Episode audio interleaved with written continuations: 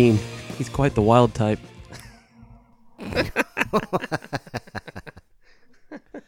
Nothing? Hi. No, don't say hi. Just laugh at his joke. Oh. Just Oh laugh my at it. god. Oh my gosh. Oh, that was awesome. All right, so um welcome. Welcome to another episode of Screen Fix, uh, where we fix a recent film as well as give you a little bit of movie news. I am your host, JC. With me are the co-hosts that carry the show.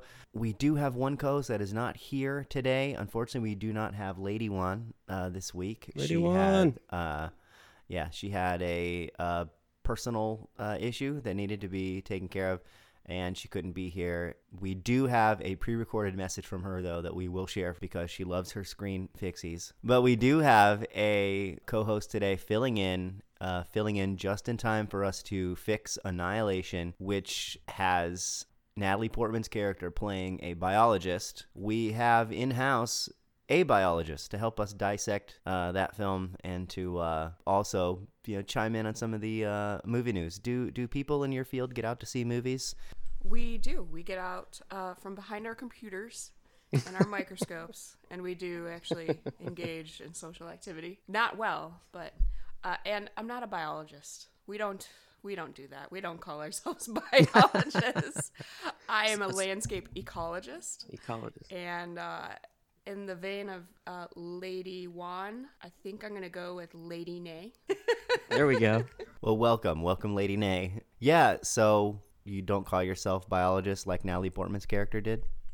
I have never met a biologist that calls themselves a biologist. All right, well let let's not start fixing things right away. Let's uh, let's go ahead. We will get to annihilation. That is what we're fixing. First, let's see how uh, our co-host here, Mustachio, is doing. Did, did did you do anything this week that's film, TV related? You know, maybe you went to the Build-A-Bear shop. I don't know. What, uh, just tell us anything you did. Go ahead, Mustachio. No, I didn't go to the Build a Bear shop. Uh, I'm not allowed back inside there. So what I've been doing, I've, I've been doing a lot of writing.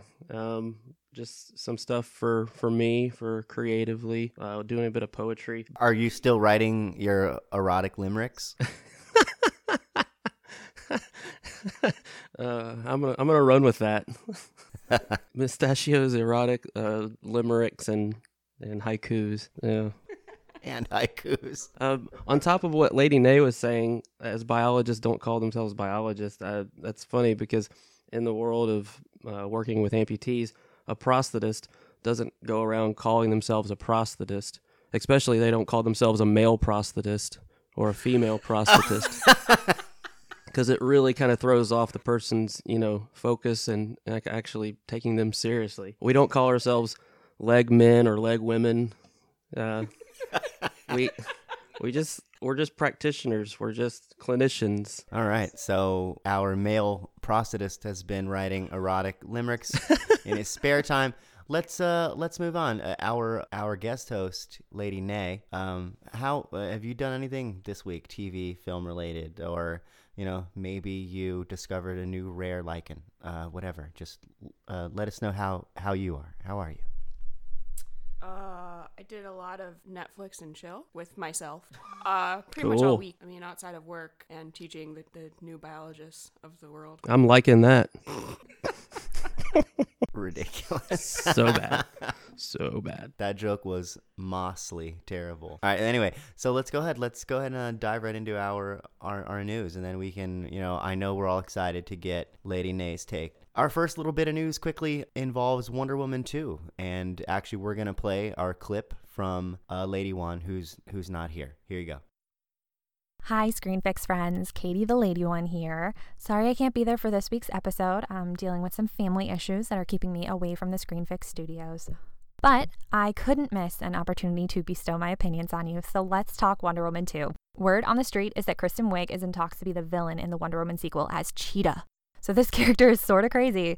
She's an archaeologist who becomes obsessed with the idea of Themyscira, and after meeting Diana and finding out it's all real, she seeks out the powers and becomes this crazy cheetah woman, complete with razor claws and teeth, super strength, predator senses, cheetah speed, and bloodlust. I gotta be honest, I'm a little nervous about this. Not so much for the casting, because I really do enjoy Kristen Wiig. I think she's got a lot of talent. She's complex. She can go dark.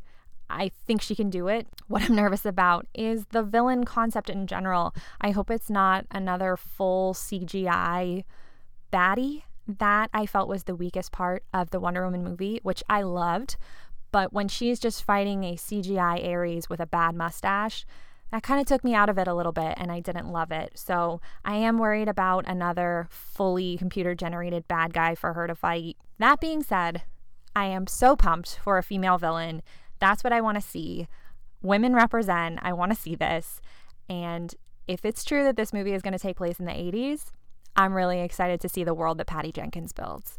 I think that could be really awesome. So I am optimistic, really excited for Wonder Woman 2, and I can't wait to hear what you guys think. So yeah, Kristen Wiig, she's in talks to play Cheetah, and in the comics, Cheetah basically just looks like a buff woman with cheetah body paint on. Okay. So, uh, how do we feel about the casting of Kristen Wiig as Cheetah? We'll let you go first, Lady Nay.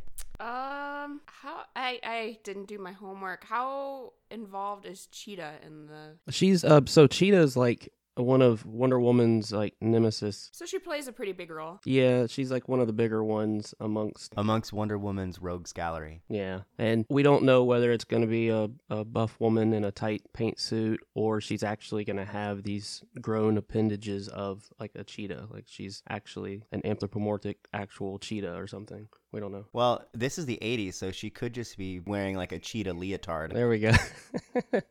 the high waisted one. with a, with like a, a mesh tank top or something. A leopard tard. No. no, we're not gonna give that one to you. The guest host is already smacking me down. That's all right. I think Kristen Wiig is a good fit. The reason I ask about how prominent is that role, she's gonna take that role. Like she's gonna be a pretty strong component. So unless she's a big component of the storyline, I- don't know if Kristen Wiig would be a good pick. But is she a funny like like a Will Ferrell like protagonist antagonist? Mm, I, I think she's to be just playing full on villain. Uh, she's to be in full villain mode. Yeah, I mean, she has stretched her dramatic chops uh, at times. I don't know if I've ever seen her full on dramatic evil, but you know, this is a comic book movie, you know, histrionics encouraged. So I'm ready to give her a shot and do something different. And I'm ready to see her jump around in some uh, cheetah body paint. I don't know if I'm ready to see Kristen Wiig painted nipple though. Uh, no, that would be really weird if Cheetah was actually more uh, realistic looking. hmm Like maybe she would also walk by trees and just bend over and spray them with urine. See, Kristen Wiig could pull that off, and we would all just love it. her main goal is she just wants to mark the world with her urine, you know, like a real and bathe herself in front of others. and bathe herself. Yes, you know, there's going to be a scene where Kristen Wiig's cheetah is completely licking her arm or something. I think you have a subject for your next erotic limerick. There we go. There we go. I'm already writing it. All right. Uh, this one I put in here just for you, Mustachio. You are our Tarantino file. Brad Pitt is now joining Leonardo DiCaprio in Tarantino's 1960s Hollywood film. So we did talk about whether we thought that Uma Thurman's comments about her treatment on set uh, would affect his films in any way, but it looks like the A-listers are still lining up. Uh, how do you feel about Brad Pitt in this uh, 1960s Hollywood movie? I'll let you go first, Mustachio. I feel good about it. I mean, like, who who couldn't love Brad Pitt? I mean, the dude like has his acting chops. He is king amazing. So when he is in a movie like Inglourious Basterds, he carries the movie, and it only builds with Tarantino's writing. Look, Tar- Tarantino is just another example of a great writer, director, but you don't have to love him in real life. You know, there's plenty of Hollywood people out there like that. But with his new endeavor with Once Upon a Time in Hollywood, that's that's an homage to his favorite movie, What Once Upon a Time in Whoa. Do you need the Heimlich? I think something I think I just got Acid reflux? Do you have GERD? we're going to have to cut that. That was that was That's staying in. I feel like I had a hairball. All right. Whoa. It's all that That- arm licking. It's got to be. Greg is male cheetah. Row, row. All right. So Quentin Tarantino's Once Upon a Time in Hollywood is like the name is an homage to one of his favorites, Once Upon a Time in the West. His writing portrays like the stuff that he knows all too well, whether that's like uh, old existential film noir of French cinema or whether it's like the heyday of westerns and stuff like that. We're going to get that kind of writing. And with Brad Pitt coming on board with Leonardo DiCaprio, Brad Pitt's supposed to be his stunt double. I mean, this is a pretty hot duo, if I say so myself. You know, usually a stunt double isn't better looking than the actual star. Well, unless you're like Paul Giamatti or something. Um, Yeah. okay. Per- Aw, that's perfect. That's perfect. Yeah. So they they actually have to use more makeup on the stunt double uh, to actually make them not look as good. they have to ugly up the Yeah. the stunt double for for old Paul G. Yeah. So if this is like his Tarantino's best genre, uh, is this his exit movie? Is this his retirement movie? I, I I would assume that it's not his exit film. He has said that there was like other stuff that he wants to create, um, whether it's Vega Brothers or or whether it's um, more kind of exploitation based, uh, sensationalized film. He has said that he wants to make 10 and then stop. Yeah. Hateful Eight was his eighth film, so this will be his ninth. So after this, he still gets one more. And I'm hoping that it's going to be Kill Bill 3, where the daughter of Vivica A. Fox's character, where she tells the little girl, When you grow up, if you still feel raw about it, I'll be waiting. I want that movie. I want that girl to grow up, still feel raw, and go get a waiting Beatrix. Wait, so go after Beatrix? so go after Beatrix Kiddo and not her daughter BB? No. Kill, No. Kill Uma Thurman. But No, she wants Beatrix because she wants her revenge, but she'll have to go through BB. Well, how how can we still call it Kill Bill if Bill's Bill's done? It'll be called Kill Beatrix. Eh. I want his last film to be Kill Beatrix. That's what I says. All right, uh, do you have a, a a take on this, Lady Nay? On Kill Beatrix or the movie? On this movie uh, that now has uh, Brad Pitt joining Leo in this 1960s set Hollywood film. I'm excited. I I'm kind of curious to see what female they're gonna throw in that hot little trio. Mm-hmm. Yeah. Is it is it gonna be a female that's portraying like some of the Manson murders like girls? Yeah, there's got to be a um, a Sharon Tate in there somewhere. Any um any thoughts on who it could be? Sienna? Sienna Miller, you think? Sienna Miller would. I think she has that classic look. I think he's due. He's overdue to revive Rosanna Arquette's career too. All right. Anyway, so our next topic. So they're gonna reboot Men in Black. A reboot, kind of like what uh, Jurassic World did, where it's the same world, but this is just years later. They're gonna do a new Men in Black. They're already in talks with Chris Hemsworth. All right. Before we get into any other details of it, what do you think? Chris Hemsworth, Men in Black. Do we want it?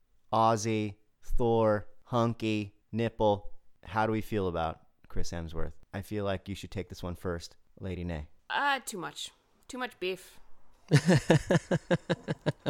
Too mu- too much beef for this role? Yeah. Uh, you need like you need like a little pork chop. You you don't need the full the full cow. I think for this one. Yeah. I mean, Will Smith in his prime was pretty beefy. Get Uh, it prime. so he was in his like bad boys heyday. He was he was looking all looking all rippled. You want them to not go with rippled again, but to go with uh, more like a Josh Gad. Well, so who plays Tommy Lee Jones? Because you can't have too much brawn and then like Tommy Lee Jones. All right, so the other two the other two characters that they're looking for is they're looking they they want Chris Hemsworth and they're also looking for a black woman and an older man to be the to like round out the the cast. And you know, people are already throwing out Tiffany Haddish's name from Girls Trip. Uh, she kind of uh, broke out in that movie and she's a big star now. And by the way, if you haven't checked out her SNL appearance, it's really good. She's definitely funny. She's the real deal, so you can see why people want her in it as well. If they're, I mean, she's she's up for any any any role, especially one that's funny. So, what do y'all think about the old guy type? What if they put in a more of an aging Nick Offerman? Could that could that add something to it? My vote's for Mel Gibson. I miss him. So I don't care. It would be a duo of Australians there. I mean, that's what the Huh? Uh, That that's true. To just go with a bunch of Aussies. yeah. Yeah, I mean, yeah, Mel Gibson's pretty good too. Uh, Nick, how old is Nick Offerman actually? I don't know who that is. He's Ron Swanson. Oh, Oh yeah, I like him. I mean, he he could he could play like a good antithesis of of Chris Hemsworth, kind of like youthful naivete, kind of good looks, but getting by on that, you know, as a as a young cop. And Nick Offerman's kind of like the over it all, you know, I'm too old for this shit. MIB predecessor. I don't know. So Chris Hemsworth is 34 and Nick Offerman is 47. So I mean, he's definitely old. He definitely qualifies as older guy. I wonder if it's he's not old enough. Mel Gibson's probably super old. How old? How old's that old geezer? He's still alive. yeah, he was just in Daddy's Home 2. That, that I think that would change the tone of the film. Mel Gibson 62. Ooh, I would have put him. Sorry, Mel. I'd put you a little older than 62. Does he look older than 62? I think so. I feel like Mel Gibson's gonna strike me down right now. Like he's with the JC. They're tight. Uh, I'm gonna go with. I'm gonna pick Sylvester Stallone. Uh, I like him. I like him and stuff. Grown. What? so, and for the female, I'm actually gonna pick uh, Letitia Wright, who played Shuri in Black Panther, because I want her in lots of things now, hmm and we already know she kicks she kicks ass. Was Cherie like the the little sister? Yeah, Shuri Yeah. was the little sister. Yeah, I want to see more of her. She's she's got like a quirkiness to her, and, and yeah, she's I don't know. You you have to cut that part. I wasn't thinking straight. No, we're keep, we're keeping all of it. We're keeping all of it. All right, so Is that's that- who I want. Do you have a, a choice for the, the the black female character, Chris Hemsworth's partner? Uh, is I mean, is that acceptable now? Were we doing that? Like, because I, I could see like a really strong Latino woman in a s- like a similar type role. Do you have an uh, a person for that? Uh, I don't know. I always want Rosie Perez in everything. Oh, Billy, you're so stupid. I don't care.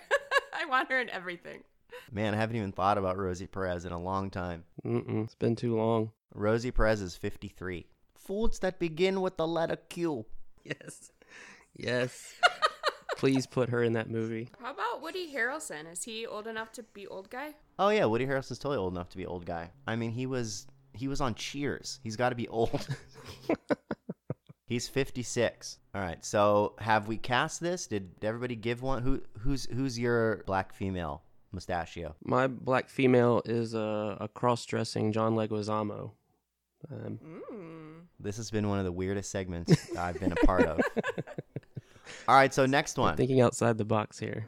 I'm I'm literally like everyone give me one black actress and I got a Latino and a male dressed up in drag. a male Latino. a male Latino dressed in drag. I'm like, hmm. Yahtzee. But we're playing Uno. What do you guys do? Okay, so next, this was a, a big piece of news that dropped. It started as an online Twitter conversation between the Avengers account and and Robert Downey Jr.'s account. Basically, they were like, "You can have anything you want, Robert." And he's like, "How about the Avengers coming sooner?" And then they're like, "Done." And they're like, "Release date now, April 28th, which is a week earlier." How do we feel about that? Do we have thoughts? So why is is it significant that Robert Downey Jr., an actor in the movie, wants to move up the release date? You would think that that wouldn't matter. I think it was like just a cute way for for Marvel to announce it was to make it like a, a playful thing. Uh, I think maybe they want to piggyback Avengers, which has Black Panther in it. I think they want to move it closer to Black Panther so they don't lose any of that energy. And also move it a little farther away from Ant Man, so Ant Man gets a little breathing room. That's what I think it was for. I have I have no idea, but it's very cool that we're getting this earlier. Pessimistic side of me says it's probably all for money. Do you think it could be actor related? Like an actor may not be able to make a premiere or do promo for a certain amount of time. Hmm. I never thought of it like that. Because you never, uh, no one ever moves it up. There's always like delays, right? Yeah, there's always This is delays. pretty Yeah. uncommon. Or like, is anybody pregnant?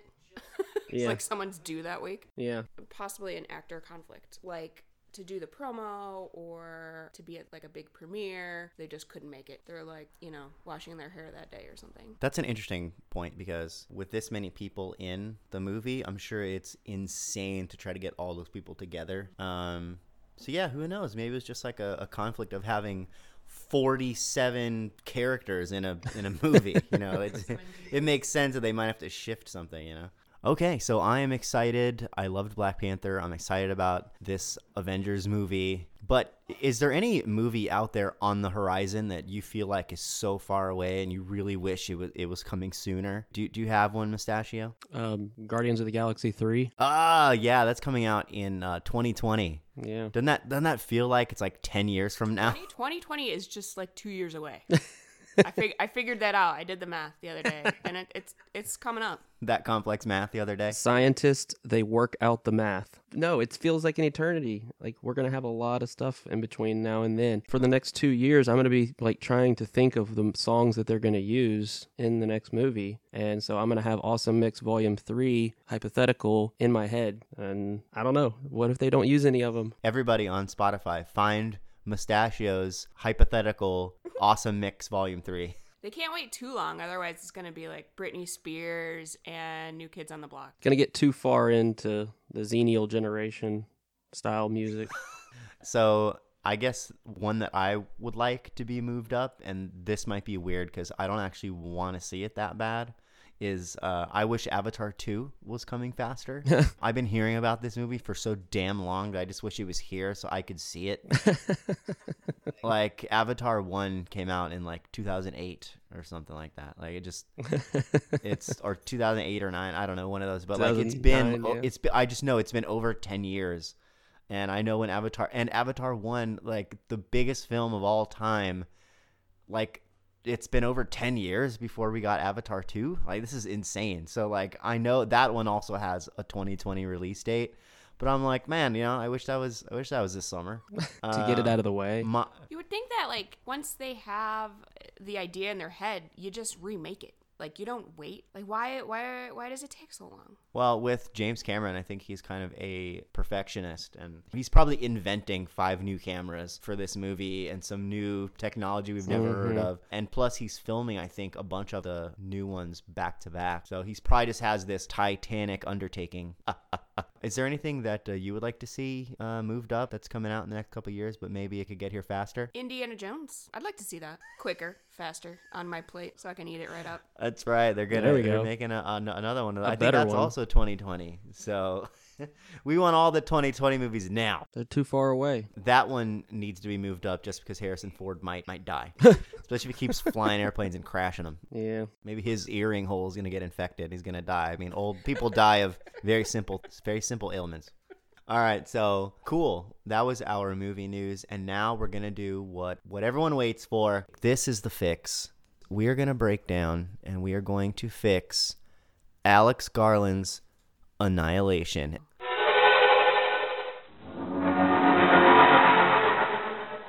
And we have a special treat because this movie involves this mysterious Area X. The author of the the actual book got his inspiration uh, when he was hiking through St. Mark's National Wildlife Refu- Refuge, and he actually came upon the St. Mark's Lighthouse, uh, which is the second oldest light station in Florida, up near the the Panhandle. Up near, isn't this up near like the armpit of Florida?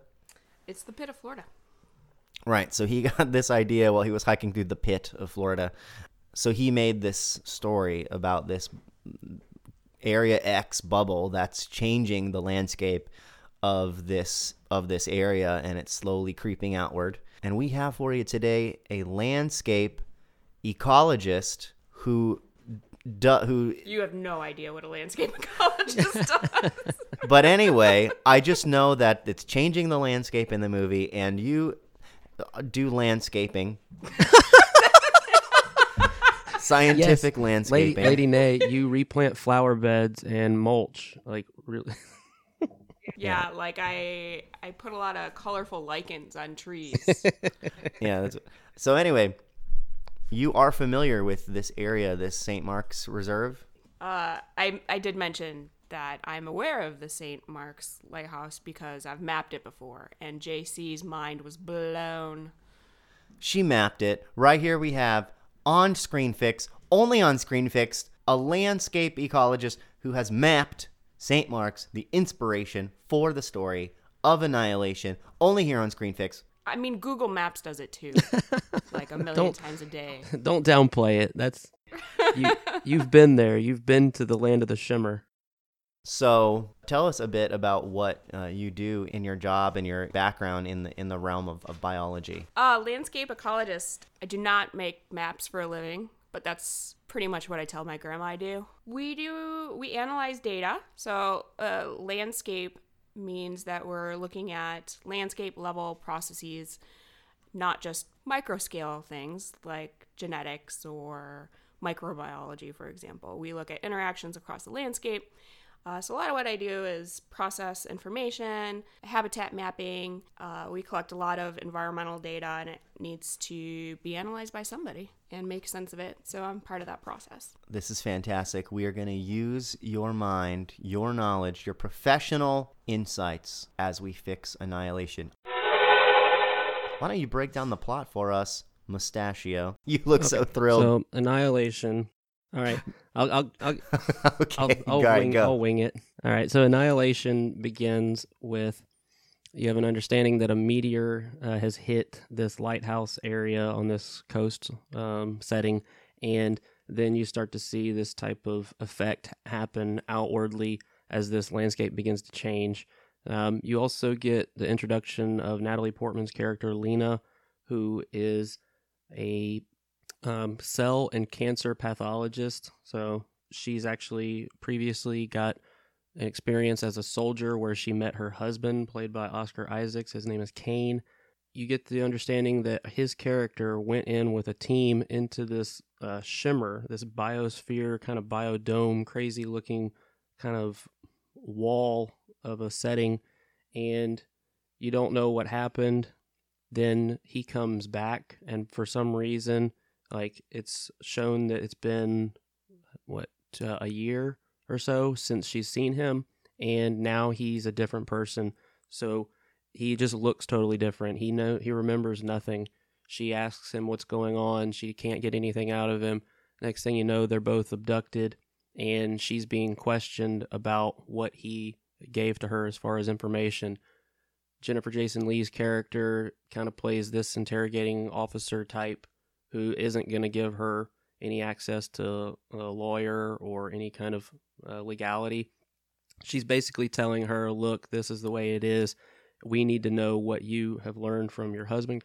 Then you get the feeling that they're going to, she's being privy to this information about what's going on with this biosphere. She's being told, you know, what's like, what's happened with the, the missions that have gone in there and no one's come back, but her husband was the only one then she's a part of a team of scientists that go in to this biosphere uh, called the Shimmer. And so Jennifer Jason Leigh's character, another character who's kind of like more of like security detail, um, another uh, physicist. So just a team of like five scientists with, with guns and off into the unknown they go. And, th- and this is after there's been apparently a lot of previous attempts from just strictly military teams. Yes, uh, military teams have a history of going inside there and not coming back out. The they get inside and it's a totally different type of world with like plant life and with like you know deer that have flowers growing off their horns, which isn't so bad. It's like, hey, that's kind of nice. And then you get crazy, huge alligators that have shark teeth inside of them.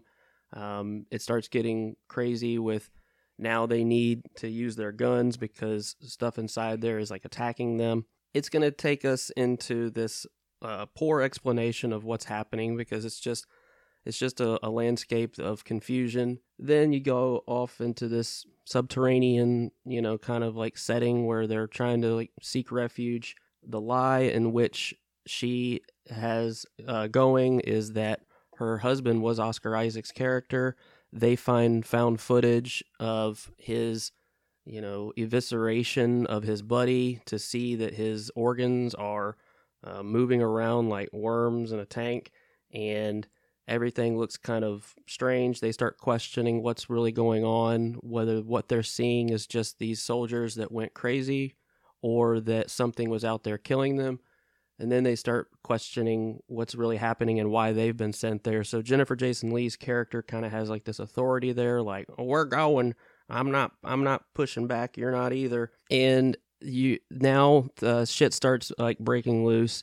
Um, when they're up for one night for trying to watch security and make sure that none of these creatures are coming in and killing them, this huge bear like beast comes in and pulls one of them out.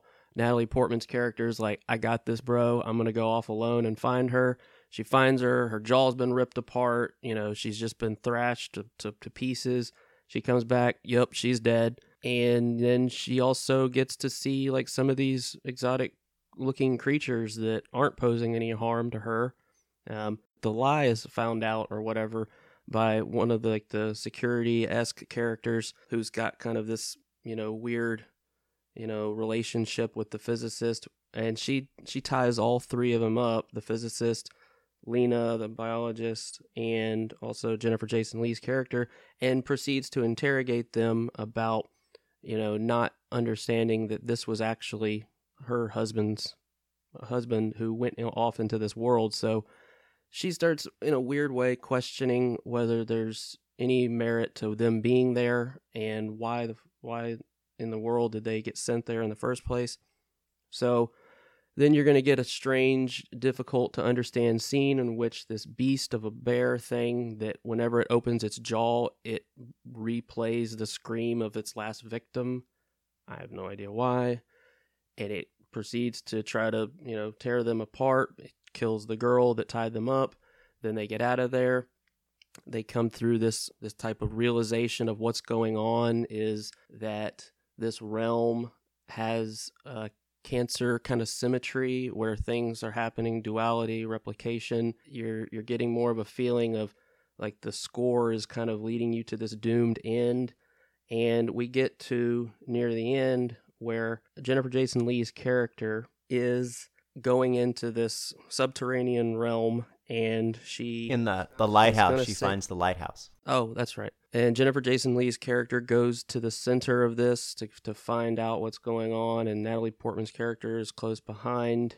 And in the lighthouse you find that they meet each other in this underground setting and a strange scene in which jennifer, jennifer jason leigh's character all but says I'm being annihilated and bursts into, you know, gamma rays and energy in this like kind of visual display. Yeah, she's like energy puking. Energy puking and energy, you know, vomiting and spasticity. Like it's just it was shot everywhere in such a way that kind of distracts you from the seriousness and intensity of it all. Anywho, take uh, Natalie Portman's character further into this uh, understanding of this kind of extraterrestrial esque life.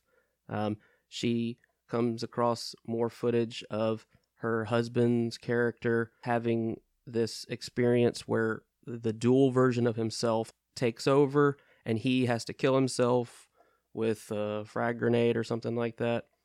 That happens. She can't believe that the real husband of hers is dead and that the one that was created um, or replicated from him is the only one left. Soon thereafter, she comes across this type of extraterrestrial or uh, interesting life force um, that looms like at eye level for her. So this is like a very interesting extraterrestrial form that is very visual. It's very beautiful and it's almost comforting but strange. And then we get her antimatter version of herself popping out. Then she kind of has like this type of fight with, you know, her dark self. And at some point, she, uh, she realizes that it's either kill this thing or be killed. And so she plays a part in trying to make sure that she kills it and gets out of there to go back and leave this realm. Um, and she gets she gets back home. She me- meets up with her husband Kane, and they have this embrace you see both of their eyes have this type of like you know, iridescence to them that kind of shows that the shimmer is there, that they maybe are both the dark versions of themselves or this extraterrestrial life. And then you get this cascading sound and visualization of annihilation ending. And that's it. Well done. It's a difficult one to try to explain because they do a very poor job of explaining like the science or uh, why people do certain things or, or, or even why those particular people are there. But we're here to fix movies. We love movies. We love talking movies. Let's talk about something that we liked about this film. Uh, Lady Nay, would you like to tell us uh, just something that you liked about this this movie? Um, I I think they actually pulled off Natalie Portman using a automatic firearm really well. That's a that's a that's a tough pull. Um, Because she looks like a, a, a child. yes, a little Natalie Child. Like from Leon, the movie. The Yes, she basically just looks like her character from Leon the entire time. In every film after. But uh, they I think they pulled that off pretty well. All right. Uh, what's something that you really liked about this movie, Mustachio? I I felt like the visuals were really really cool. Um, there was an the, the iridescence of the shimmer was done well. The score, how it builds in intensity, and you get this dooming feeling of of you know where they're going and what's happening, and the, they attempted to show that a push for more scientific knowledge is the way to go. I like that. I like movies that have that you know that that high art of pursuing scientific knowledge and making sure that the inaccuracies and the the, the bullshit in between are weaned off because that's what science is all about. Unfortunately, I think this movie's mostly the BS in between, the science. To to quote Neil deGrasse Tyson, who quoted Mark Twain, it's a great fact to or a great quote to remember is first get the facts straight and then distort them at your leisure. That is something that you know the scientific community would like to see more in movies is get some of the get the continuity straight use somebody that has this type of understanding as a liaison to instruct on what needs to happen in the film and in the writing and that's why we have today a scientist with us right here on Screen Fix. You're only going to get this here. We give you the level of professionalism and the level of of uh yeah, we give you the level of professionalism that that other podcasts just can't touch. I really liked as well the um, the visuals of of the movie. Uh, some of the special effects didn't look great, but I liked uh, the overall look. Uh, definitely the the flora was looking a lot better than the fauna in this movie. I really enjoyed the the visuals, especially uh, there was the scene where they finally get to the the water, the Gulf, and uh, there's those great like crazy like crystal trees that are coming out of the the sand and that was such a great visual and uh, just a lot of really great art design in this film I enjoyed the the artistic visualization aspect of the movie. I just wish we didn't have to wait like an hour and 45 minutes to see it. hmm um i liked natalie portman's performance a lot. I think that she was very good in this movie. There are some other people i thought were underutilized. Uh, tessa thompson certainly should have had more to do and i kind of wish there was less of jennifer jason leigh because she was just kind of a grumbling weirdo kind of throughout the movie. Um definitely not someone that i would consider a psychologist um did not have the steady mind of a psychologist, but um, but I really liked Natalie Portman's character. I really liked the visuals. So that's what we liked. Let's uh, let's fix this thing before we get too deep into, into fixes. Since we did bring a scientist here, why don't you just go ahead and just give us your your scientific take on on this film first of all? Uh, Mustachio, I, I agree with you. I, I do enjoy movies that um, apply a certain level of technical um, nature to things. But I think this movie just did it so poorly that, you know, it's not science fiction. It's not really action adventure. It's somewhere in between. Science horror or something. Yeah, and I think there's a few things to get you through those kind of slow parts of a movie.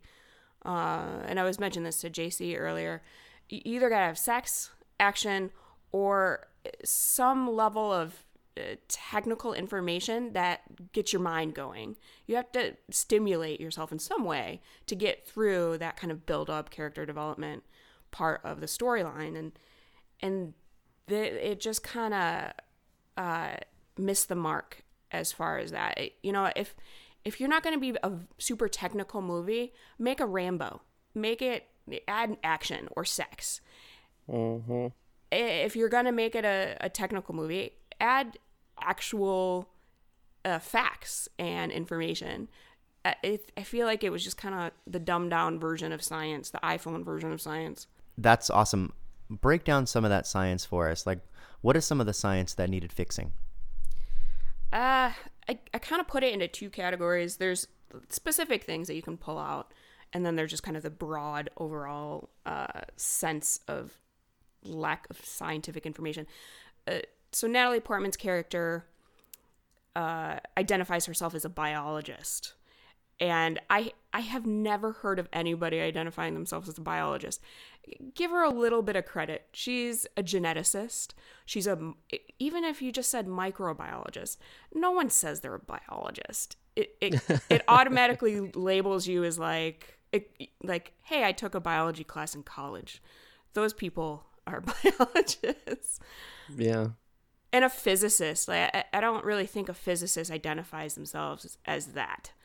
I think once you get to that point in your professional career and knowledge, you you narrow yourself down a little bit. Is uh, Lady Nay is like saying you're a biologist? Is that too vague? Is it like you're not talking about the description or concentration of your expertise? Yeah, Right. it's just too watered down. It's too broad, Yeah. especially from an academic standpoint. If you spend that much time uh, fine tuning your skills and expertise, you usually are a little bit more specific.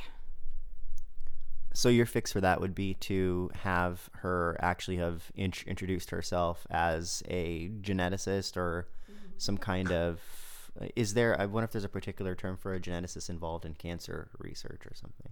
Well, Mustachio, I think you mentioned it. Uh, pathologist, virologist. Uh, so she could have identified herself that way, uh, from more of a pathology, cancer specialist aspect, or from you know a geneticist, DNA type background. Okay, and you thought that would have given a little bit more uh, uh, credence to the scientific accuracy of this movie. Uh, what else do you think could have helped this movie from a scientific standpoint? Little details like she was using a dissecting scope to look at cell division. You're a dissecting scope for those of you guys that don't know it's it's kind of like the elementary science school version of a, a a scope it's really good at seeing like the m's on an m&m better uh, you're not you're not gonna get cellular division uh, from a scope like you're that not gonna you're not gonna get down to the electron level. no no no no sir It, is it like like an architect using a crayon? There we go. That's perspective. Okay, and and uh, do you have any other? So how about uh, maybe non-specifically? How could the, the science have been? Because it, it seems like like technically there wasn't any hard science. How about from like a a, a, a broader perspective? Uh, I think kind of overall their lack of plan. So everybody that went into the Shimmer previous to them were primarily men and from a military background. So they sent in dudes with guns and they died or they didn't come back. No one knows what happened to them. Uh, so this time they send four or was it four or five? Five women um, from different uh, scientific backgrounds in there with guns and cute backpacks. And if if the whole point of the movie was to send a you know a field of scientists and or a group of scientists into uh, the unknown or the abyss and figure out what's actually going on, they're gonna bring more than just camo backpacks. Uh, they're going to bring scientific equipment. They're going to go in with a plan. Uh, basically, there there just wasn't a, a scientific question or a process to uh, what they what they were going to do in there. When you've gone out in the the field, uh, what kind of uh, equipment have you brought with you? Just so we we can get an idea of what kind of equipment actually goes into doing field work. Uh, I think n- like ninety percent of uh, most field equipment is PVC and duct tape. Uh, Uh, no, but there is a lot of equipment. We go in with uh, huge suitcases of, you know, if you're looking at cell level type information, scopes and imaging equipment. They had like a, a 1990 GPS unit with them. Uh, Oof. we, yeah, we don't do that. What about tools for like collecting samples? Anything like that? Yeah, sampling equipment, uh, you know, the stereotypical bottles and tubes and that kind of thing. Uh, but they just they just didn't have very much of that at all. They had cameras, uh, old GPS units, and I, I think one of the one of the characters was they actually did identify her well. She was a geomorphologist or hydrogeologist, uh, which would have been a good pick. I would have picked a hydrogeologist for that team. Yeah, it seemed like the plan, like there was no actual plan for the science. It just seemed like they showed up. It seemed like the plan was the only plan was get to the lighthouse. Yeah. I mean, there there was no real plan laid out, and I, I don't know if, if that's very um, scientific. That shows any kind of sci- scientific method. What hypotheses have they pulled from the fact that all these other people have disappeared, and and what are they going in there to try and find out?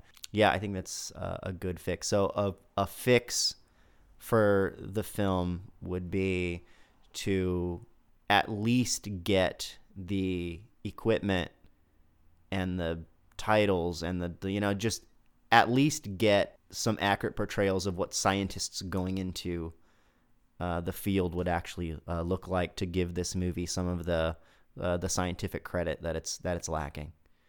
Right? Would you agree with that? Yeah, I mean, their plan was to send a bunch of chicks in.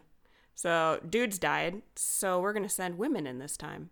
And they're going to be kind of scientists uh, from a really broad perspective. Yeah. Like, so if the scientific method is question everything so that you can find its validity, so that you can find out if is it actually scientific truth. If the if if that's actually what science really is all about, when Gina Rodriguez's character is just questioning everything about what they're doing there, that's the most scientific thing that happened in the whole movie. Right.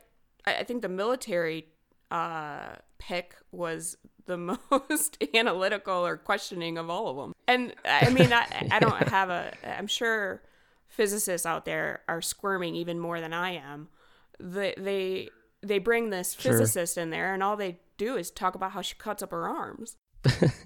yeah. Yeah, from your perspective, or I don't know how much contact you have with physicists or whatever, or, but like scientifically, do you feel like a physicist would have just said, ref- uh, out, uh, everything's refracting? Like, do you feel like that would have been like, is that was was that scientific enough uh, for you? Uh, no. And like I said, phys- physics isn't my field of expertise, but uh, I know that there are physicists turning over in their graves uh, because someone said fractionation and everything's scrambling. So basically, the uh, Fractionation. yeah, basically the, the annihilation. answer to this, uh, or the best explanation that we get as an audience is uh, that genetic material is being scrambled up like eggs, and it's producing crazy looking flowers and weird animals. It's just, and I, I understand it's science fiction, but it has to be founded in some kind of science. Uh, and uh, scrambled genetic material just isn't going to cut it for me. And then, it, so they like kind of start explaining it, and then aliens. Yeah. It's like they ran out of like it, like their scientific consultant on the movie quit or they got him ri- or they or they fired her or fired him. yeah or I they mean- got him really drunk and then he left a bunch of notes and they're just trying to interpret like his notes Yeah, it's it was. You're right. I I I think a good way of putting it, it, like just on top of what you're saying, is it's an annihilation of the accurate portrayal of the subject matter. exactly they annihilated science Done. Science is dead. So this is just fiction. There's no science in this science fiction. They've just thrown. They've just. They're just. This movie feels like it was. It's. It's just written by someone who has no idea about science or how to even portray scientists properly. Like there's no there there was no uh, there was no care and uh, attention put into that part of it. Yeah, this this person failed biology class. Whoever wrote it. So it and it does feel you're right. The whole thing feels strange from the beginning. How this is like you know uh, yet another movie where they allow just a stranger from the outside to go into the the like danger zone. Like they they do this in movies so much where like a normal uh, civilian just gets swept up in this in this like uh, uh, government thing, and they're suddenly allowed clearance and access to things for seemingly no no reason. That Right? Right? Doesn't that sound like Biodome? I mean, yeah, this is just a really art house version of Biodome. This movie could have used some some Pauly Shore and some uh, and some William Baldwin, and let's throw in some. Stephen Baldwin. I want more Brendan Fraser. There, we- bring back Brendan Fraser in Annihilation, the sequel. This should have been like a spiritual sequel to Biodome and Encino Man. they really should have. They should have like shown the weasel. Encino Man had more science than this one. All right, so our first fix came from a scientist to fix the science. Uh, I have a fix as well. So going right along with the fact that uh, there seemed to be no real mission and they were just kind of throwing people out there, I was wondering also how something that is literally growing and could devour the whole world and they've sent in all these separate missions of, of soldiers and they decide to to put some scientists in there. How did they decide on these scientists? One of them starts to flip out immediately. One of the, one of them cuts herself. One of them is a random stranger. Like how in the hell do these like these scientists get in there? This is this is literally this literally could destroy the world. And they allow four characters who are so who are so deeply flawed to go into this this zone. So i have an actual so i have a fix for this flaw. So what i'm what i'm going to do is is for this part of the movie i'm going to bring back some of the psychologist's role from the book okay in the book, the, the psychologist has programmed the members of the group with uh, triggers. She has programmed them through hypnosis, um, and she's got trigger words for them. And so she can essentially control them during this journey. In fact, the word annihilation, which she says at the end of the book, was her trigger word for all of them to commit suicide, right? Which is actually a much better use of the word annihilation than what we got in the the movie. Yeah, what we got in the movie is she's all but saying, "I'm being annihilated," as she explodes into gamma rays and energy. She says, "It's annihilation." She does. Oh She's my like, God. It's I have I have a huge I have a huge problem with that part. I mean, t- for lack of a better word, it was overblown. It sucked. I it made me uncomfortable. I was like embarrassed for the the actor and the people that made that movie. Right? Right? For the people on set that were watching that like Imagine Jennifer Jason Leigh, because she recorded that, of course, just pure green screen. She's probably just in front of a green screen going, "It's annihilation." well, yeah, she she looked like uh, the inflatable wacky inflatable tube man at a used car lot.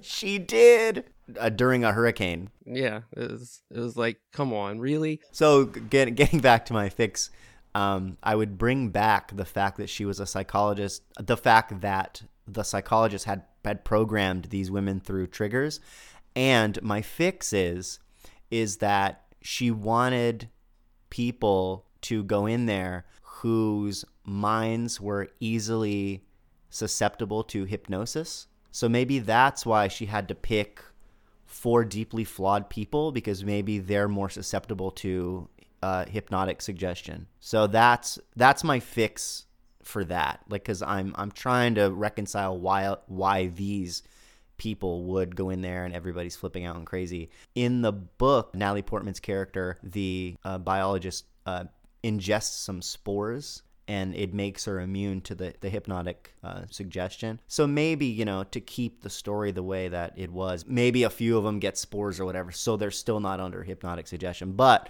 I would bring back the hypnotic suggestion to make the movie more interesting than it, it was, but also, you know, to add just that extra layer to the film and also to explain why these ladies seem to be so flawed and why they would allow those people into the shimmer. Yeah, that's good. Yeah, I completely agree. Uh, and they definitely had time for it.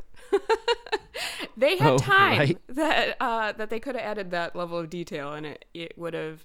I think you're right in saying it would have been more interesting, and would have been a reason, an explanation, maybe the only explanation for that word to be said out loud. Yeah, that's what we needed. It was just missing explanation. It was missing like a fluid nature to it. Like the rewrite from the book into the movie version, it seemed like they were doing exactly what this, you know, shimmer effect is. It's a duplication, but in a negative way. Yeah, and then in other ways they add really bad detail. Like uh, Oscar Isaac's tattoo was killing me. I, I actually Yeah. googled in because I had a lot of time downtime throughout the movie. Uh, I googled whether Yeah. or not that was a real tattoo. It's not.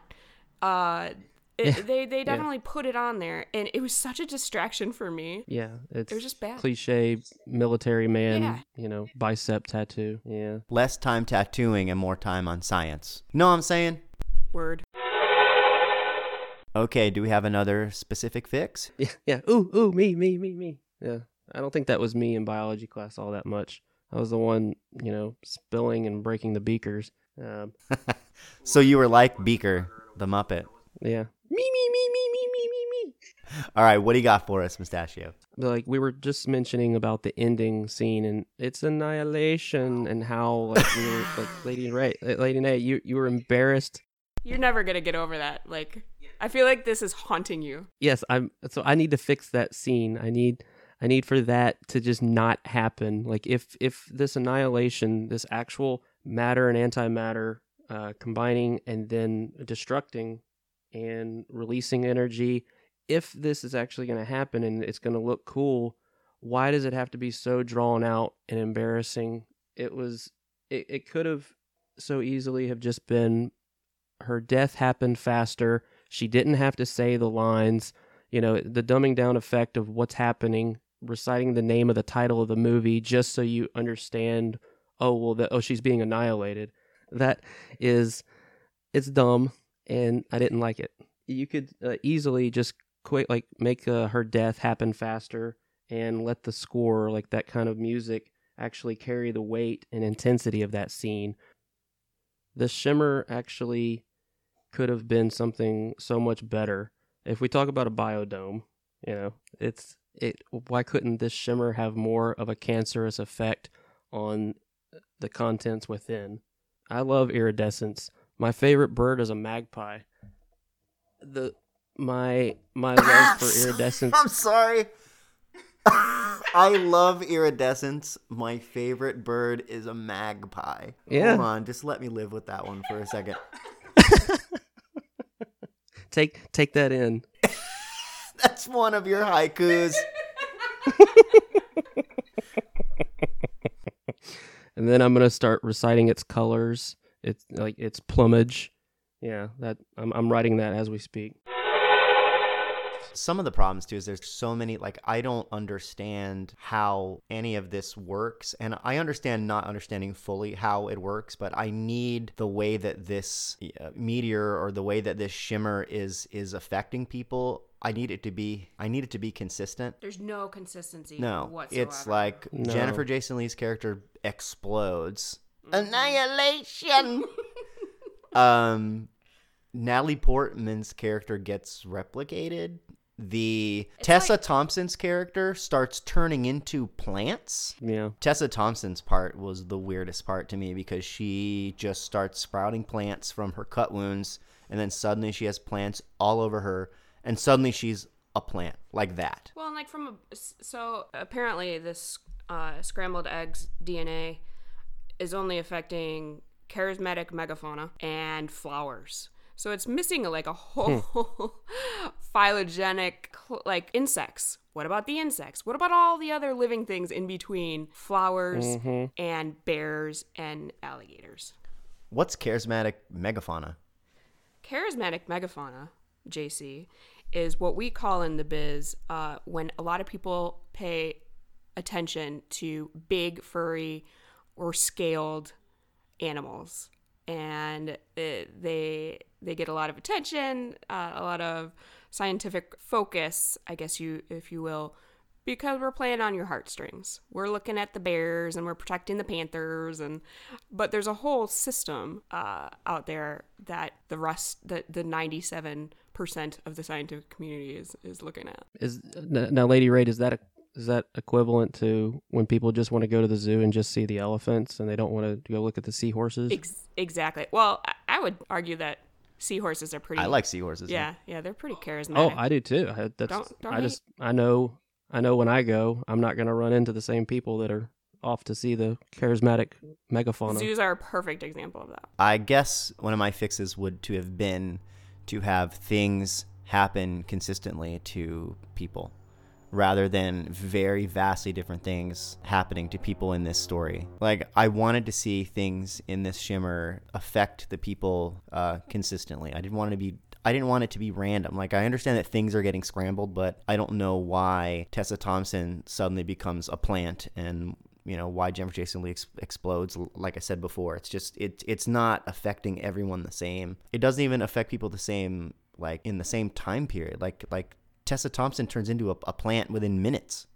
It, it just it makes no sense. So one of my fixes would be to have people get affected the same. Like if Tessa Thompson starts going plants out of a, a cut, and since she has a- lots of cuts, maybe she turns into a, a plant. But maybe have Natalie Portman's character somewhere where she has a cut, have a little plant grown out of there too. Maybe it doesn't consume her whole body, but just have some consistency with how things happen to people. It's very easy to just make a movie where it's like everything's random. It's also very, very, very lazy and very hard to get into from a story perspective. It's it's it's hard to get into a movie that's that has no rules. Mm. a lot of movies kind of tackle or fix this problem.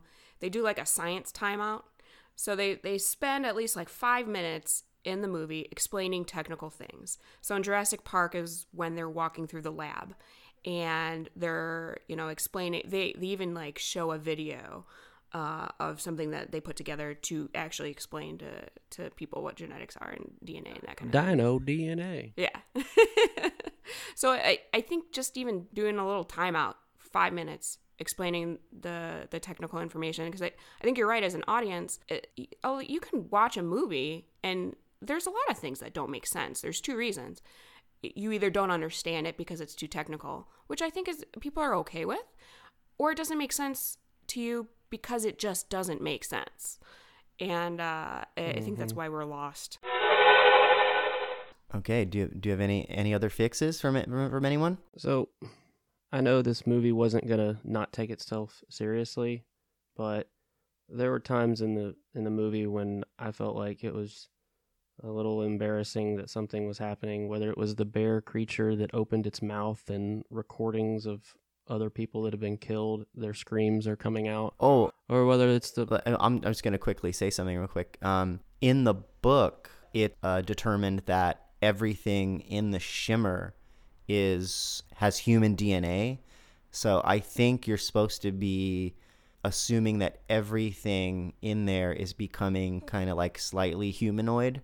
If that's what's going on in the movie, I don't think that that was ever presented as clearly as it could have been. It was just like scrambled eggs. Okay, do you have any last uh, thoughts on this from a scientific perspective?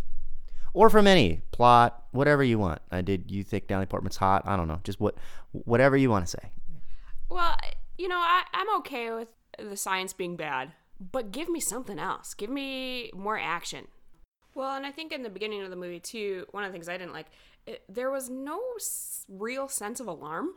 Like, this could be an apocalyptic uh, thing that's expanding and taking over our universe.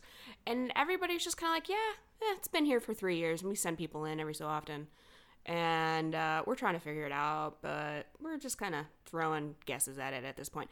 They, it, there need to be like more military operationalization, more presence, uh, more organization. I, I think, I think of the movie Arrival and how much they went into detail on uh, just kind of that plot development for the Yeah. And how quarantined that zone Right. of research was. Yeah. and they actually brought scientific equipment with them. Uh, anyway, that I think that's it. I think that has been annihilation. I think uh, really, we're really glad to have a scientist here for our to break down this science fiction film. I want to thank you for joining us today, Lady Nay. Thanks for having me, JC. And uh, I guess we should consider Annihilation screen fixed. Thank you again to Lady Nay for uh, your contribution to this. Thank you for watching it and, and actually give us in, us your take, you know, an approach coming from someone uh, not just like ourselves who are just subjective, opinion based uh, movie geeks. So it's it was good to have you. Thank you, Lady Nay. You're definitely welcome. And uh, next time, give me more like Brad Pitt or something. I'll, I'll come back for the There Brad Pitt go. movie. There we go. Only if it has science. And we won't we won't wait till 2020 either. Trying to get in on Katie Lady One's territory. All right. uh, and we do miss uh, Lady One. She will be back next week, we believe, and we'll hear what she thought about uh, the Oscars, and we'll fix another movie for you. All right, send us home, Mustachio. All right, look for us on Screen Fix on Spotify. Uh, look for us on Twitter. Look for us anywhere you find your podcast, whether that's Google Play, uh, Apple, uh, iTunes, um, uh, Stitcher. Spot, uh, did I mention Spotify? Yes. Hold on. Uh, let me let me take over. So- Hold on. Please subscribe, rate, and review us. Please, we definitely need need more of that. Please follow us on Twitter, and you can also tweet at us at ScreenFixPod.